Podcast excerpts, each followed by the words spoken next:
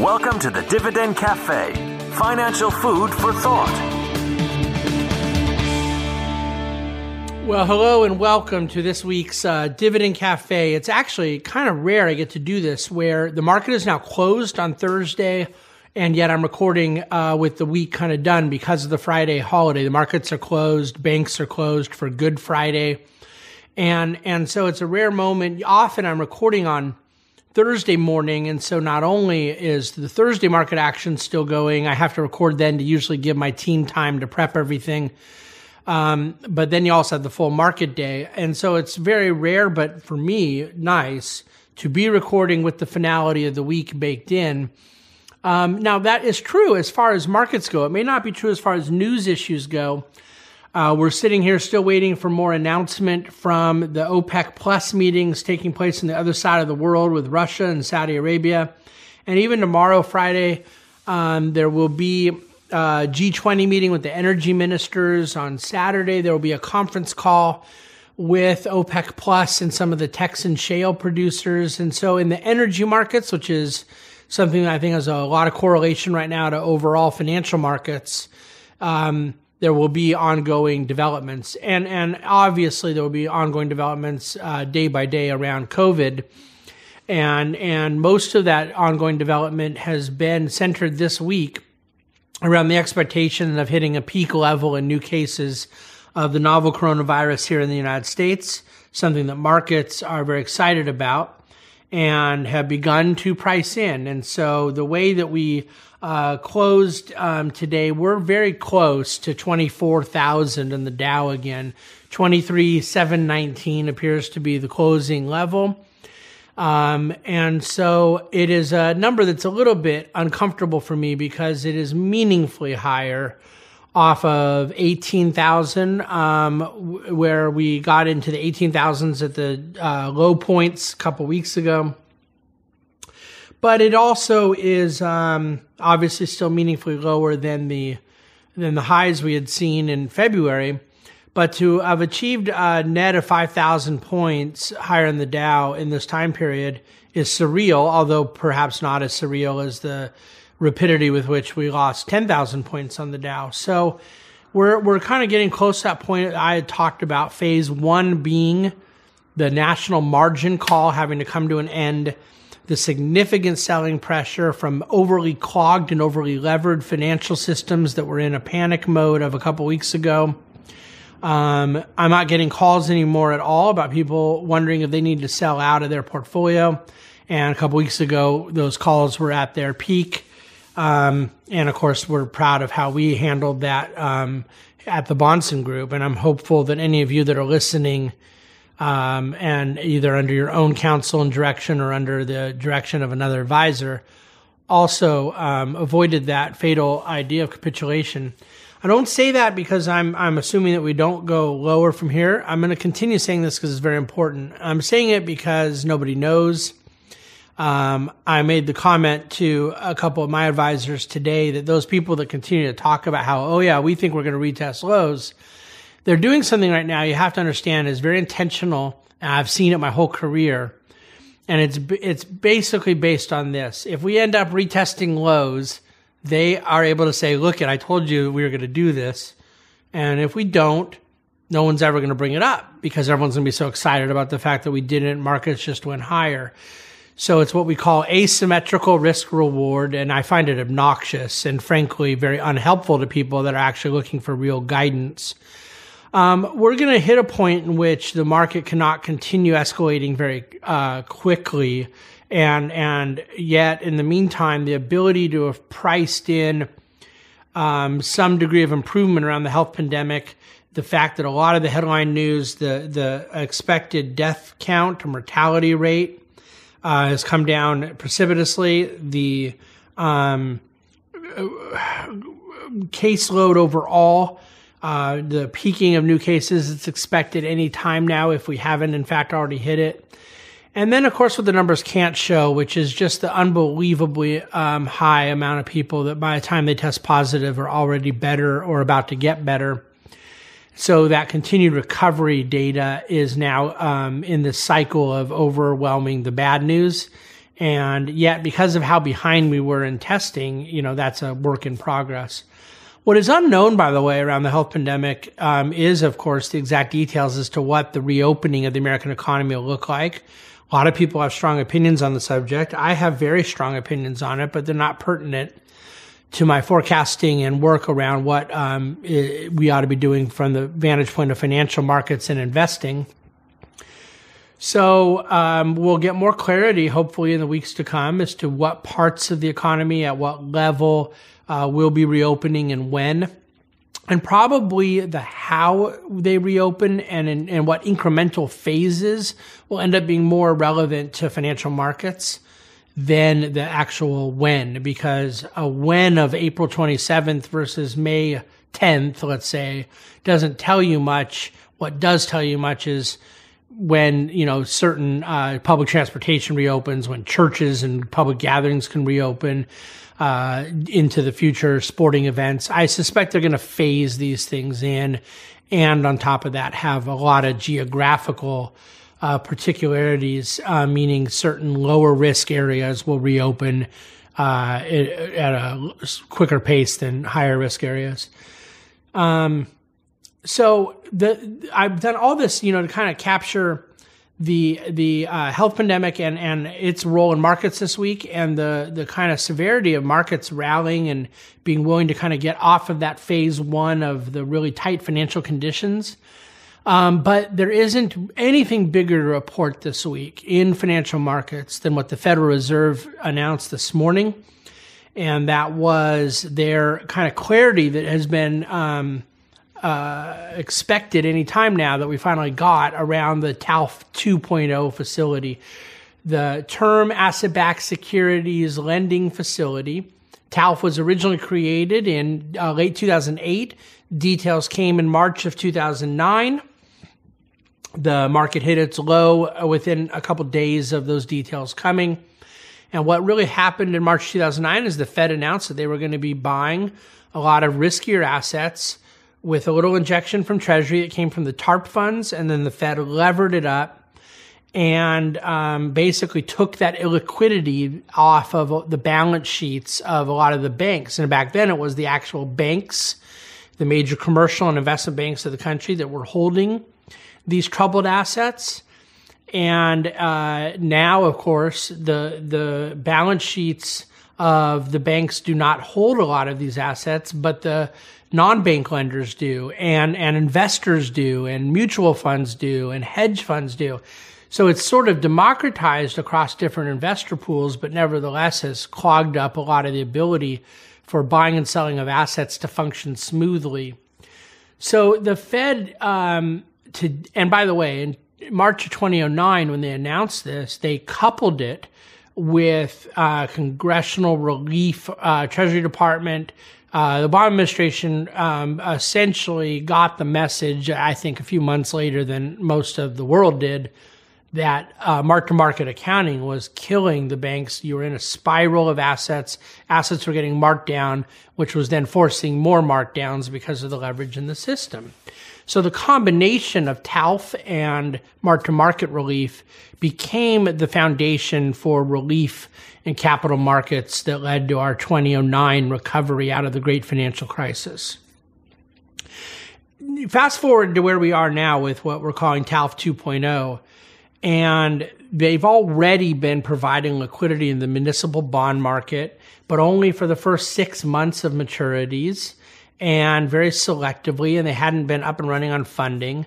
Well, today they announced the details. The Treasury is only going to put in 35 billion of equity, and the Fed is now going to go up to 500 billion. So you're talking about 13 to 14 times leverage on the municipal uh, credits that they'll be able to buy. And that will go a long way towards smoothing and normalizing those markets.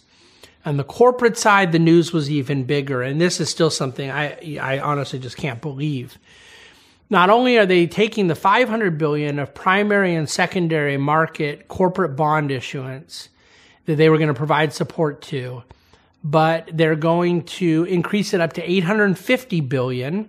The Treasury will put in 75 billion. They're going to lever that up a little over 10 times and um, they are allowing for junk bond rated credits to fit into that portfolio of assets that will be on the Fed's balance sheet. Uh, uh, primarily, what they would call double B credits, which is the higher rating of junk credit, that were formerly triple B, which is the lower rating of good credit, and they got marked down. Okay, so they got downgraded, and the Fed is saying, yeah, we're going to come in and help out those credits and help provide liquidity to what had become a huge part of the marketplace is what we call fallen angels. Those kind of lower rated, but still good credits that then kind of fell into another category. The Fed is not only allowing those on their balance sheet, providing significant liquidity. The ETFs for these high yield bonds were up 7%, 6% today, but they're even buying those ETFs directly. So this is an incredibly discriminatory act of providing benefit to risk assets if you really believed that the Fed was done there. If you thought that the only lower risk asset class that the Fed was going to backstop were uh, junkier credits, then I guess you could accuse them of being somewhat discriminatory. I think the statement the Fed's making is that they intend to unclog the system around a number of risk assets. And indeed, they announced their TALF facility will include uh, the levered loans. Now, again, only have a triple A credit quality so far, but these collateralized loan obligations, CLOs, the Fed providing a backstop uh, into that space. And then uh, the CMBS that I've been talking about a lot in my COVID and markets daily missives. Um, CMBS being commercial mortgage backed securities. And obviously, you have a significant amount of mortgages out there that are uh, in a risky pool based on retailers and offices not receiving rent from tenants. Therefore, them being, um, uh, you know, potentially unable to service their investors who own these pools of mortgages. It's it's created a significant amount of illiquidity, even though there's incredible equity in the um, assets that provide a lot of protection to the investors of this debt. Um, it freezes up the marketplace. This enables these, uh, especially performing loans, to have more trading liquidity and more of a, again, efficient market behind them. So I'm already way more in the weeds than I probably would have intended to for Dividend Cafe podcast listeners, but I want to give you an idea of the um, real magnitude of what the Fed has done. They had already blown uh, away any idea that they were going to be kind of tiptoeing into their support weeks ago when they announced basically unlimited quantitative easing, easing for as long as is needed quantitative easing and what we're calling yield curve control that they're basically saying they're going to use their ability to buy 30 year treasuries and, and six month treasuries to help kind of control the shape of the yield curve. And, and so you're going to see, and you already see just unbelievably different fixed income markets, bond markets, credit, um, all behaving completely differently than it was at that just collapse levels of mid March. Uh, the stock market has rebounded a bit. It's not out of the woods, but it's certainly uh, the whole week has been much different than we had an- anticipated. Um, so yeah, better health news, better Fed news. Uh, stimulus still kind of working its way through the economy.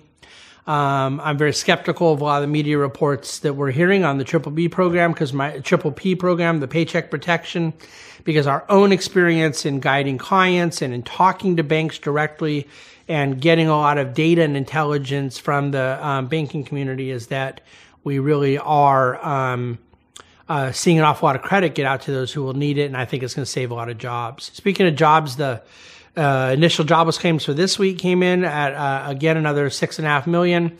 Uh, this is the third week in a row the jobless claims number was awful, and the third week in a row on the day of it coming out, the markets are not only up but up big.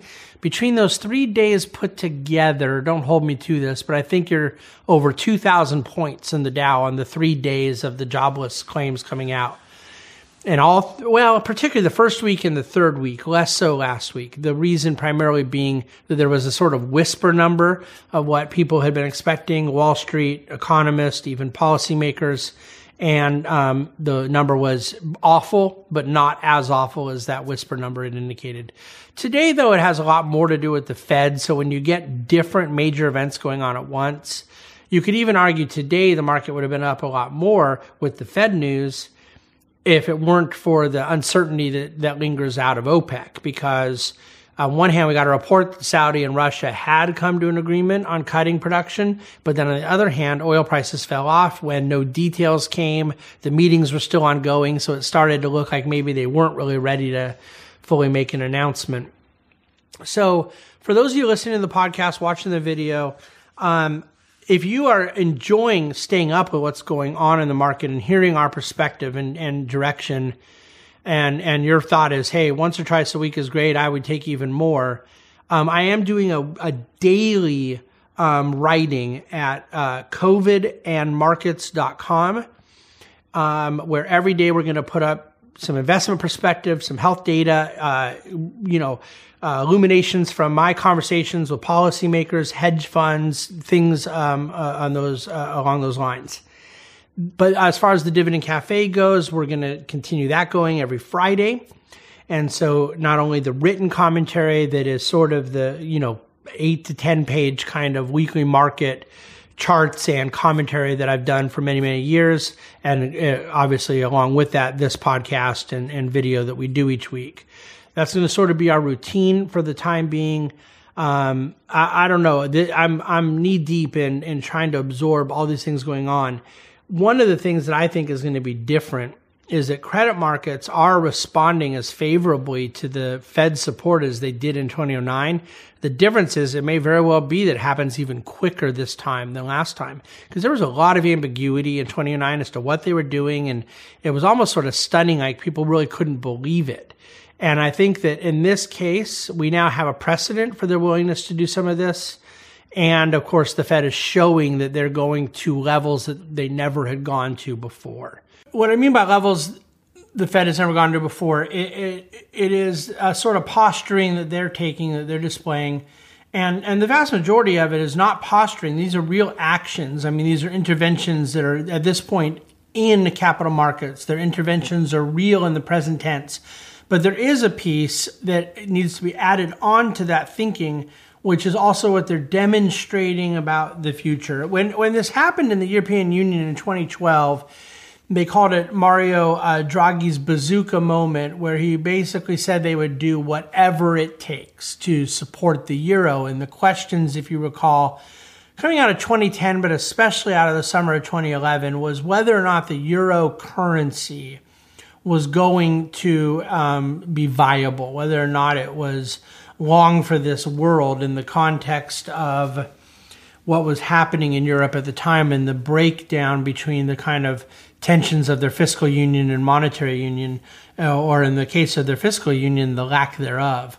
So the monetary union was called into question, and Draghi essentially, um, by saying they would do whatever it takes to support the euro, made a declaration that markets were able to rely upon and it, resulted in trillions of euros of, of quantitative easing and and there's all sorts of issues, good and bad, more bad than good actually in Europe. But my point economically, but my point being that I think there is a kind of declarative um, statement from the Fed about their intentions to support risk assets, particularly in credit, and particularly in credit where they view there to be uh, contagion risks. And so, if they thought there would be a kind of breakdown uh, from one event to another that would that would bring down other economic actors with it, that seems to be what holes they're trying to plug.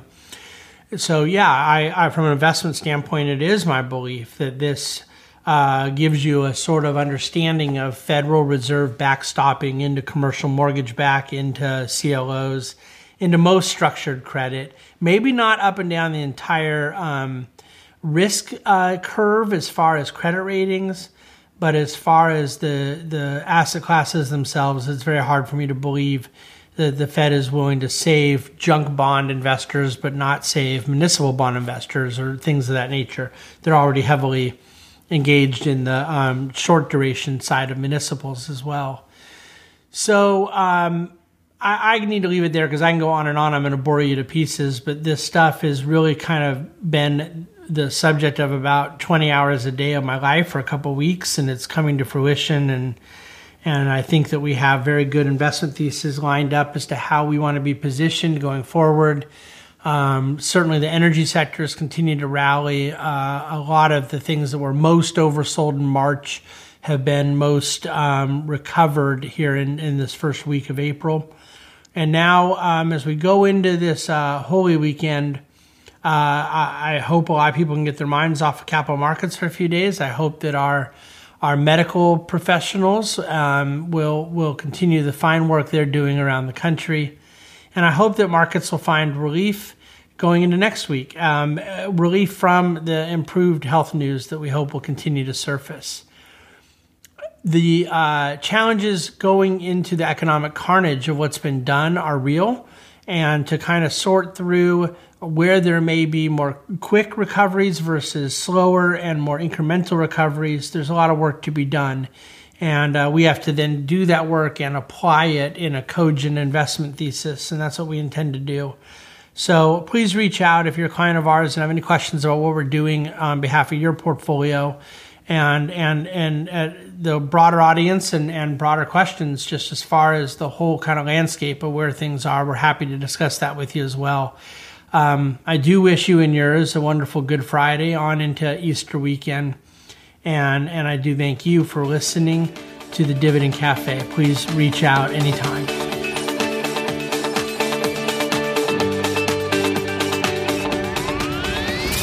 Thank you for listening to the Dividend Cafe financial food for thought.